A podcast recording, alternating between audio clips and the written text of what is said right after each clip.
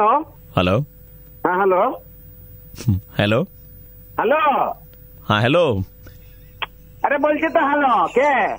আপনি কি দিলীপ বলছেন হ্যাঁ দিলীপ বলছি কে বলছেন নমস্কার হ্যাঁ নমস্কার বলুন দিলীপ দা বলছিলাম थोड़ा मीठा बोलिए ना মানে নেই थोड़ा मीठा बोलिए ऐसे क्या बोल तो ऐसे क्या बोल रहे हो? थोड़ा मीठा बोलिए आप আরে কে বলছেন নাকি আমি কি মিঠা মিঠা বলবো दिलीप दा मैं बोल रहा हूँ थोड़ा मीठा बोलिए ना आप ऐसे कैसे बोल रहे हैं आप আরে পারবো না আমি কে বলছে বলো তো দিলীপ দা ওই কাজের লোক বলছিলাম আপনার হাজির লোক হ্যাঁ আপনার খুব কাজের লোক কিন্তু একটাই আমার রিকোয়েস্ট ছিল দিলীপ দা কি থোড়া মিঠা বলিয়ে ডাক্তারি বলুন না কে বলছে কাজের মধ্যে রয়েছি তো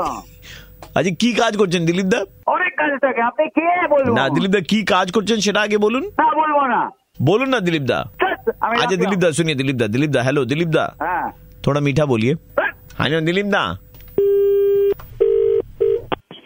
হ্যালো दिलीप दा কে हेलो বলছি তো ধ্যাৎ, दिलीप दा थोड़ा मीठा बोलिए এই,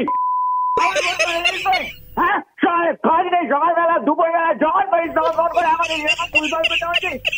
ধ্যাৎ, খালি ভুলভাল কথা বলে যাচ্ছে दिलीप दा मैं आरजे प्रवीण बोल रहा हूँ red F ninety three point five से তো ডিস্টার্ব করছো কেন मुर्गा बना रहे थे आपके दोस्त ने आपका नंबर दिया था মুরগা নাকি मुर्गा मतलब कुछ नहीं था, था बस ऐसे ही थोड़ा मीठा बोल दीजिए आप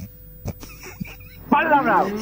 রাখো, তোমার সকাল করলাম सुबह के 9:35 बजते ही प्रवीण किसी का मुर्गा बनाता है कॉल करो 6793595 पे और दे दो ऑर्डर मुर्गा बनाने का